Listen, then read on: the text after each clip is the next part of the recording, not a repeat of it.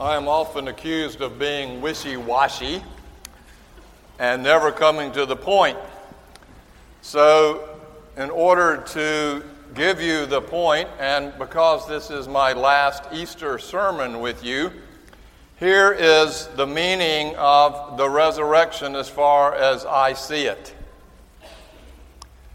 God has the last laugh. That doesn't mean that all of life is laughter. In fact, Maundy Thursday and Good Friday remind us that it is also full of tragedy. But in the end, the meaning of the resurrection is that God has the last laugh and that God will dance as God still dances with us. Now, this laughter stuff, of course, is the point of Easter. And in the old days, in the ancient days, hundreds of years ago, they used to have a tradition called Risus Paschalis, Easter laughter, where the priest would tell jokes to the congregation and they would laugh around the Easter time. So here is our Easter tradition, Risus Paschalis joke. Jesus is resurrected, and he first thing he wants to do is to go dancing. And so he finds his way to a disco and he gets out on the floor, but he's not doing very well. And so he shouts out, Help! I've risen and I can't get down. get down tonight, get down.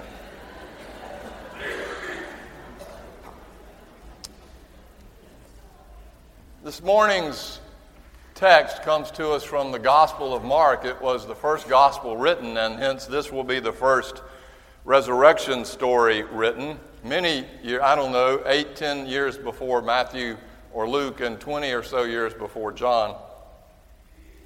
And it has a strange twist to it because the ending is not really an ending to this gospel. If you look at your Bibles, if you're reading along, gospel, original gospel ended at verse 8, and then uh, priest, a, hundred years later or so, added the rest of the gospel because he didn't like the, the ending. And, and you will find out why he didn't like it as I read this to you. Beginning in the first verse of the 16th chapter. When the Sabbath was over, Mary Magdalene and Mary, the mother of James, and Salome bought spices so they might go and anoint Jesus. And very early on the first day of the week, when the sun had risen, they went to the tomb. They had been saying to one another, Who will roll away the stone for us from the entrance to the tomb? When they looked up, they saw that the stone, which was very large, had already been rolled back. As they entered the tomb, they saw a young man dressed in a white robe sitting on the right side and they were alarmed. But he said to them, Do not be alarmed. You're looking for Jesus of Nazareth who was crucified. He has been raised, he is not here. Look, there is the place they laid him.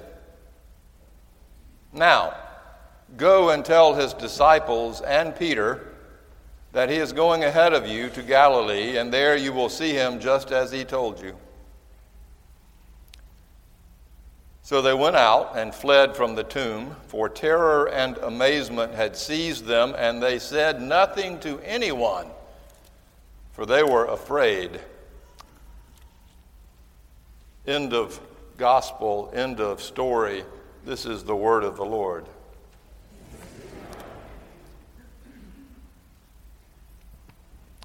It's completely unresolved. Nothing is settled, nothing is closed.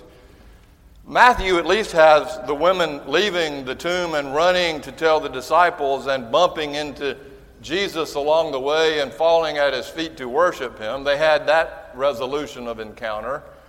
Luke at least has the women running to the disciples who are huddled in the upper room, scared out of their wits, to tell them the story that the tomb was empty. And as they tell it, the disciples say, Oh, you're just gossiping. It's an idle tale. Nobody understood it until later when Jesus revealed himself to them along the way in the upper room and on the way to Emmaus. those are the way, that's the way that Luke and, and Matthew resolve. John resolves it by Mary going to the tomb alone in John's story, and she finds the tomb open. She runs back to tell the disciples. Peter and the disciple that Jesus loved race to the tomb to find out what's going on. Looking in, then they race back to the disciples, leaving Mary standing outside, pretty scared. And she looks up and sees this figure in the garden, and she thinks that it is the gardener, but it is in fact Jesus, and she doesn't know that until Jesus calls her name the same way he had called it so many times through his own personhood Mary, Mary. And then she got it. it it's Jesus. All three of those gospels have resolution, but Mark just, I mean, it, it, it's not even a period. It's more like a question mark. Even better, it's more like, and they were afraid, dot, dot, dot. We love mysteries, of course, because we get to see the process and finally the resolution about who did it or what the question answer was. We love them because we live in this storied world. We, we live with the beginning and the middle and the end. And in the parts of that, there's character development and there's crisis and small resolutions and, and ways that point to the ending. But this beginning, middle, end story is the way that we understand life. We're a storied people. And because we're a storied people, it is through story that we find meaning. This is where we make meaning of our lives through our stories. But with no closure, how do you bring meaning to that? It would be like in the eighth year of the Game of Thrones at the end of the season, neither family gets the throne. And you are left, having, I've never seen one episode, by the way. I'm just making this up. And you who watch it are left completely unresolved. How well is that going to fly? This is, of course, Mark's point. The women were seized. It says terrified, but I think really the word is they, they trembled. Reminds me of that gospel song. Trembled, trembled. God. They were trembling there because of the possibility that this, in fact, might be true. They were seized, they were stuck, they were stopped, they were frozen, they didn't know what to do. They were terrified and they were full of awe and wonder at this possibility. They had no words to share, neither did Mark. All words to make sense of this are awkward not enough, insufficient. They didn't say anything to anyone, for they were afraid. Now what?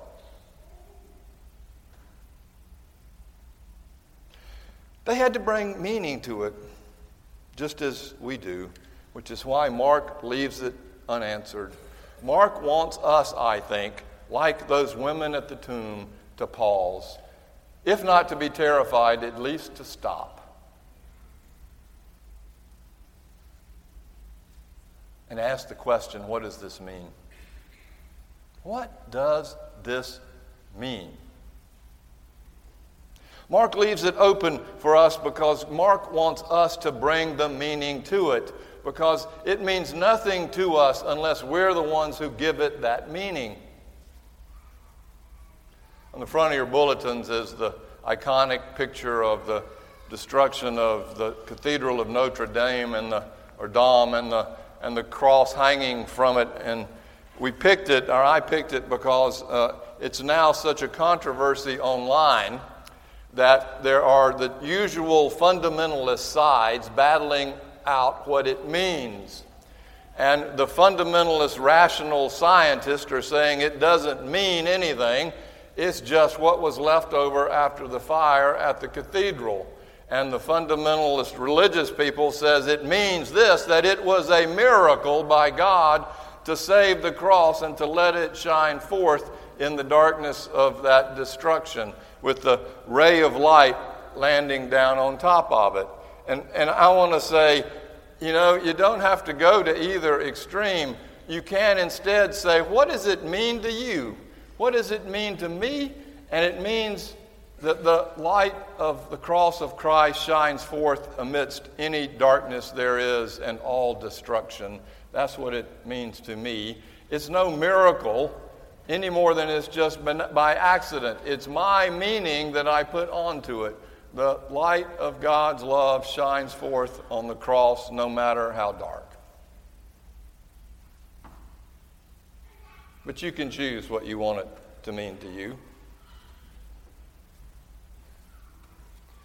The meaning of this for Mark is that it is such an expansive reality. I think it was Einstein who said, Reality is just an illusion. This is Einstein, right? Albeit a very precious one. So, whatever reality illusion we live by, we have to bring words to it and, and meaning to it for ourselves. For whatever you see in life is designed for our meaning making. And if we choose to look at life through the lens of faith and hope and love, we have a whole new understanding of what life is about. If we choose to look at life and tragedy and death through the lens of resurrection, we have a whole new understanding of what the meaning of life and death is about. And it's up to us how we choose to do it. The recent, recent last 40 or 50 years of work with cognitive behavioral therapy, it's one of the most amazing things that we've learned is that we have this neuroplasticity in our brains, and the more that we habituate our brains and condition our brains in the way we think, the more we actually begin to experience that thinking. For instance, if you want to experience what it feels like to be grateful, then you do gratitude exercises. If you want to experience what it feels like to be loving, then you do loving kindness exercises. And the more we do it, the more we actually experience in our bodies the reality of that. If you want to experience what it means to have hope in a world that does not have much of it, Mark gives us the story. And you can buy it or not. However, you do it, it's a mystery. It leaves open for us the resolution that we will live into. He goes before you, he says. That is future perfect tense. Always with us now, always before us. He goes before you wherever you go, and our going with that is where the meaning is found. Or we can choose something, and we can choose sarcasm. In high school, I was probably the most sarcastic child that's ever walked the earth. It was a protection. I could bring laughter, but I had this hard shell of sarcasm. I didn't want anybody to get close. Thankfully, I grew out of that. It's still there somewhere, but I try to avoid it. We could go even deeper, or at least more brittle. We could become cynical.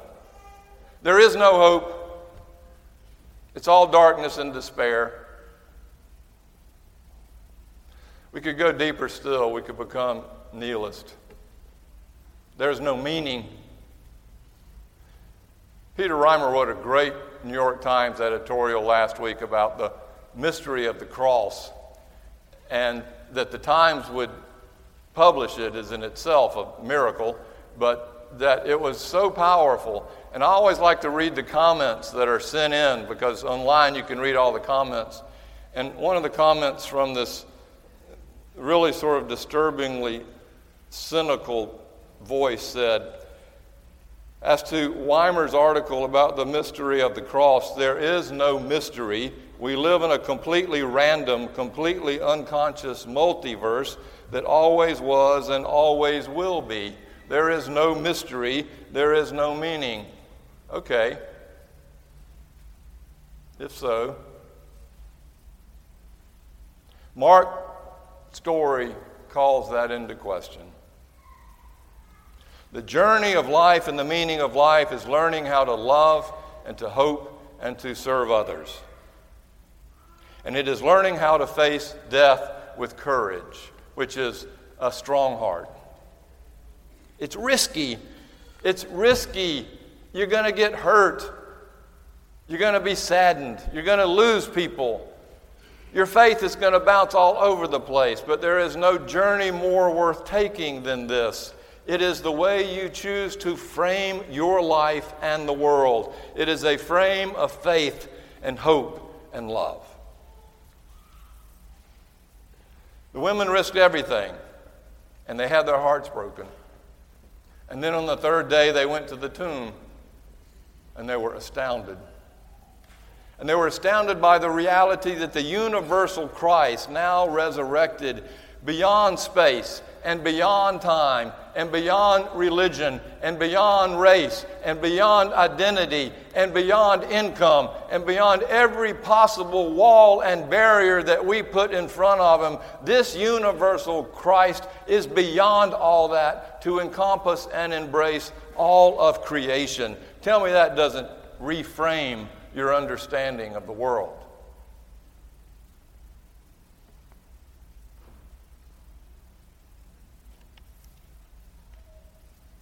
power of the human spirit is enormous. One of the things this picture tells me is that when I see this and the destruction, two days later, a billion dollars has already been promised to rebuild the cathedral. That's about the phoenix rising up out of the ashes and the power of the human spirit to bring new life in the midst of destruction. That in us is incredible. You saw it in Tiger Woods' win at the Masters, who literally bottomed out two years ago, having his mug shot taken for being addicted to painkillers. Bottomed out, didn't think he would even swing a golf club again. Wins the Masters this year. It was an enormous witness to the power of the human spirit to come back out of destruction. I was also told, by the way, by an 830 church member to mention that the University of Virginia's win of basketball is an, another example, being that they lost to a 16th ranked team the year before and they win the national. So there it is, okay? I probably wouldn't have brought that up if it had been Carolina. God raises up Jesus, though, you see. This isn't about Jesus' power of the human spirit. Jesus was dead. There was no pulse, there was no brain image, there was nothing going on. He had been dead for three days. As good and powerful as the human spirit, Jesus did not raise himself. God did. That's the story Mark wants to tell us. He did not raise himself, he was raised, Mark says. I was at a, I told some of you last two weeks, two weeks ago, I was at a retreat, a conference in Atlanta for, okay, you ready to smile? This will really make you happy. Uh, uh, an association for death education counselors. There were morticians and funeral home directors and hospice workers and physicians and and caretakers and chaplains and anybody interested in learning more about death and dying, life and living, and bereavement and grieving was welcome to go. And there were 400 people from all over the world gathered there. And I learned more about the details of dying and grief than I ever thought possible. And I got to say that it was indeed deeply spiritual, especially when in the class, which was mostly didactic one of the students in our class raised his hand and said, What do you think about near death or after death experiences? And the teacher said, wise enough, What do you think about them? He said, I need to share that the reason I'm in this class is because I was brought up Jewish. My family went only to the high holy days. We never practiced. I, when I left home, got married, uh, my wife uh, is a Protestant, although she doesn't practice. I became basically an agnostic or maybe an atheist. Uh, the whole thing seemed like a bunch of tomfoolery to me. And then we had a son who was so severely broken, disabled, that they didn't think he would live a day. But he managed to live for five months, mostly through ICU care. But when it was clear that he wasn't going to continue his life, I was sitting with him and I had my hand on his head and I was looking in his face. Of course, at this point, he breaks up. And what I saw there, he said, was his soul. For one instant, I looked into his face and saw his soul. I didn't even believe in souls. For whatever it was that I saw came to me and revealed to me his soul, and it changed my life. I am here 20 years later because I have quit my job and I want to pursue this end of life phenomenon through the internet somehow. Another person raised their hand. I actually died on the gurney, this person said. I was hovering above my body, and it's the typical story the darkness first, and then a bright light from the distance comes closer, and she's telling this, and of course, she's weeping too, and, and she's talking about this light that is so full of peace and joy and comfort she had never experienced before. And the closer it got, the more it took over her body. And as it got completely almost next to her, she began to notice the faces of her loved ones who had passed. And they were telling her, We love you so much, but it is not your time. You must return. Which she did. She came back into her body. And the reason she was at the conference is because she has devoted her life to hospice care. Another person raised their, the whole class now wanted to talk. They finally found words to something they thought was too embarrassing to share. It was too mysterious. And in the middle of that class, there we are all dancing together to this illusion that's really the reality that breaks in on us if we choose to frame our world through the eyes of faith, hope, and love. It's our cho- choice. The ultimate mystery of life is not that there is no meaning in it, but whether the meaning is ultimately tragic. And this story from Mark leaves it wide open for you and for me to decide.